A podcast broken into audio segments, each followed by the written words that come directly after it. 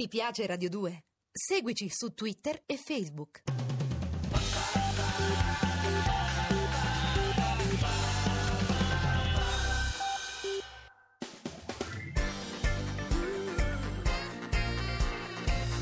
Radio 2 è davvero imbarazzata nel presentare Così parlò Zap Mangusta, storia della filosofia liofilizzata in pillole per uso strettamente personale.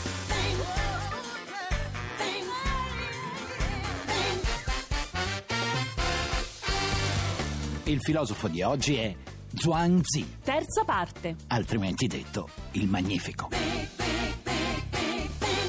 Mangusta, la puntata di ieri mi ha fatto pensare tanto. Pensavo a tutte le cose inutili che facciamo, Ah sì, sai? e che cosa hai pensato? Dicevi che in filosofia e non Sì. solo in filosofia, per utile si intende tutto ciò che ci dà un tornaconto immediato, Sì, no? qualcosa di quantificabile che si possa far fruttare nel domani. Tipo qualcosa di depositabile su un conto bancario segreto alle Antille, ad Ecco, sì, non solo però. Sì. Ecco, ci hanno anche fatto credere che inutile e dannoso non siano due sinonimi. E non è così? Non è affatto vero. Fammi un esempio. Eh, allora, che so, le sigarette sono dannose, ecco, mentre i libri di Follett sono solo inutili. Tu Eh, dici, beh, ma sì. io l'ho letto uno o due anni fa e non me lo ricordo più. Ecco, appunto. Ma Ah. torniamo al nostro filosofo. Devi sapere, Tixi, che Zhuangzi era Mm. un taoista, seguace di Lao Tzu, filosofia che, come ricorderai, preferiva la natura allo Stato, a differenza invece dei Ah, confuciani. quindi Zhuangzi e Lao Tzu erano tipi da sauna e bagno nudi all'aperto in un centro benessere. No, tesoro, quella non è natura, è naturismo. Mm. Ma non è quello che ci interessa, perché devi sapere che Zhuangzi ha avuto parole durissime per le cose che fanno molto moda. Del genere? Capito? Del genere fa fine e non impegna. Vabbè, e Ecco, allora? E allora?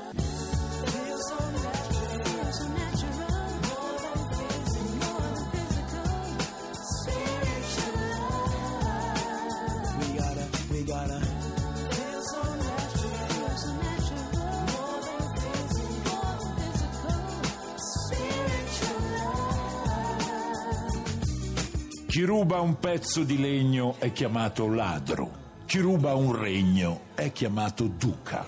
E chi ti ruba il futuro come va chiamato? Dimmelo per favore. Eh, si chiama in tanti modi. Eh. Ma nessuno di questi è un modo simpatico, Questi potenti diciamo. arroganti che si ritengono più grandi di tutti, per esempio? L'uomo non è misura di tutte le cose, non è il centro della vita, è soltanto una piccola parte del tutto. Ma ci picchia così poco? Pensa che questa posizione di Zhuangzi è completamente contraria a quella di un importantissimo filosofo greco, te lo ricordi? Sofista Protagora. Ah sì, quello del teorema di Protagora, no? no, no, quello era Pitagora, Ah, non era. Protagora. Mhm. Diceva l'uomo è misura di tutte le cose. E questa posizione filosofica, come era detta, relativismo. Mm. Te lo ricordi? Cioè ogni valore dipende dall'uomo che ne è appunto la sua misura. E quindi Zhuangzi era un antirelativista. E certo che sì, tesoro. Oh. Per Zhuangzi la verità è nella legge armonica del tutto e l'uomo non è che una piccolissima sua parte. Siamo inutili? Forse, ma ugualmente importanti ed è per questo che noi esseri umani possiamo fare sia cose completamente inutili e sia cose molto importanti. Ma tu guarda sti orientali, Mangusta, eh? Forti Quante però, ne eh. tirano fuori? Occhi da orientale che raccontano emozioni, sguardo limpido di aprile, dolcissime illusioni, tutto scritto su di un viso che non riesce ad imparare come chiudere fra i denti almeno il suo dolore.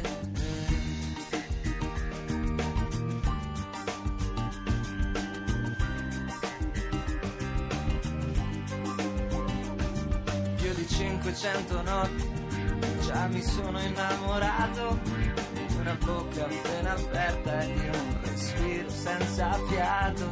Se potesse questo buio cancellare l'universo forse ti potrei guardare e non sentirmi così perso potremmo chiamarla questa filosofia di Zhuangzi? Ah, beh, la potremmo chiamare filosofia totale Sì. o definirla soltanto filosofia riequilibrante, perché il problema per il filosofo cinese sta nel fatto che noi ci crediamo importanti, confidiamo nel progresso continuo, facciamo di tutto per raggiungere un obiettivo. Mentre invece non è così. L'essere umano invece è soltanto un piccolo pezzettino di natura e neanche tanto importante se vogliamo. E cosa dovremmo fare allora? Eh, dovremmo capirlo e non dovremmo intristirci. Mm. Anzi, dovremmo essere felici per questo. E allora ascolta che diceva quest'uomo ispirato. Ascolto, ascolto. L'uomo perfetto è senza io, l'uomo ispirato è senza opera, l'uomo migliore non lascia nome.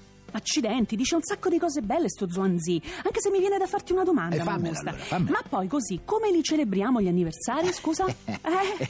Oggi probabilmente Zhuangzi verrebbe considerato un nemico del progresso, un nemico dell'economia, un nemico della scienza e pure un nemico della scuola. Peggio della Gelmini? O, o meglio, nemico di un certo tipo di progresso, di un certo tipo di economia, di un certo tipo di scienza, di un certo tipo di scuola. E quale? E quale? Quella che ritiene che la natura e l'universo siano soltanto uno spazio di conquista per l'uomo. Ah, e allora Eh. andrebbe d'accordo con la Chiesa. E mi spiace molto, Tix, però non credo. Ma perché? Perché per il cristianesimo l'uomo è il culmine della creazione, cosa che per Zhuangzi è invece assurda.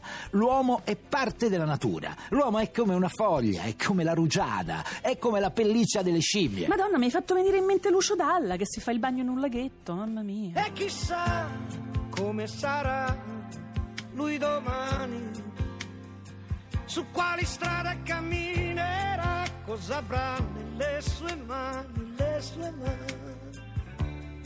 Si muoverà e potrà volare, nuoterà su una stella, come sei bella. E se una femmina si chiamerà futura. Ah, In realtà non esiste né la verità né l'errore, né il sì e né il no, né una qualsivoglia distinzione, dal momento che tutto, anche due cose completamente opposte tra loro, è sempre uno. Ma scusa, ma quindi Zuanzi è un religioso, o meglio, è un tipo spirituale. Sai che mi ricorda tanto Spinoza, quel filosofo dolce che sembrava un illuminato dello spirito e che però fu scomunicato da tutti? È no? un bel paragone, Tixi. Però Grazie. forse questa similitudine o queste distinzioni tra religioso e spirituale non gli interesserebbero neanche Ma no, tanto. e perché? perché? Perché Zhuangzi è fermamente convinto che non è l'uomo, l'essere umano, che stabilisce i tratti della propria natura. No? No, ma è il cielo che stabilisce le inclinazioni naturali che sono in ogni individuo. L'uomo non fa altro che obbedire alla volontà del cielo. Lo vedi che è spirituale, è uno che crede. Sì, però non ti impartisce dogmi. E questo dovrebbe essere l'insegnamento di un vero maestro. Sì, però Zhuangzi non crede che il pensiero di un saggio possa essere compreso con il linguaggio oppure con la ragione. Quale ragione? Quella discorsiva, insomma, quella che serve a controbattere oppure a giustificare. E perché? Perché le parole non sono in grado di garantire nulla sulla vera natura delle cose. Ah, come molto più tardi dirà Wittgenstein. Brava! Per Zhuangzi, chi crede ciecamente nelle parole, beh, è un folle. Sembra un filosofo che osserva la vita come un cittadino osserva la politica durante una campagna elettorale, Mangusta. Già, quante chiacchiere, Eh, pensa, tanto eh. poi nessuno le porterà a compimento. E se ne va sorridendo.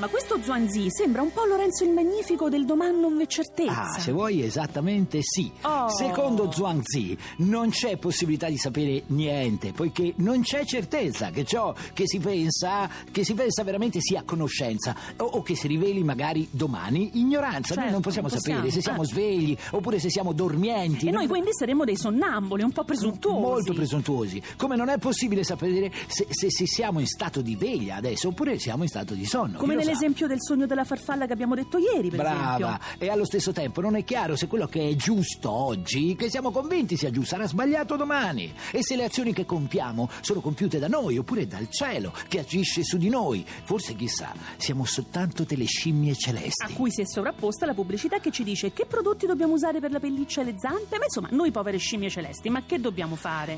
Eh, l'unica cosa che l'essere umano può fare, secondo Zhuangzi, è realizzare una completa fusione con il Tao. Oh, sembra facile. Come si fa?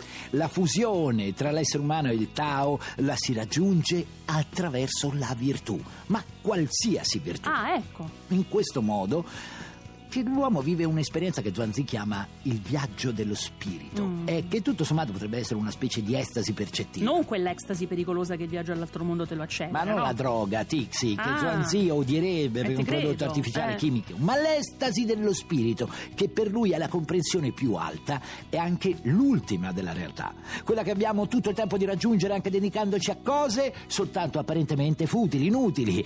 È finita per oggi. Ma che peccato, dai, mi piaceva Eh, lo so, tanto, eh, lo so. Però noi comunque ci prendiamo domani. Certo, ci prendiamo Allora, alle 15 come sempre naturalmente su Radio 2. Mi raccomando, nel frattempo belle teste. Godetevi la vita.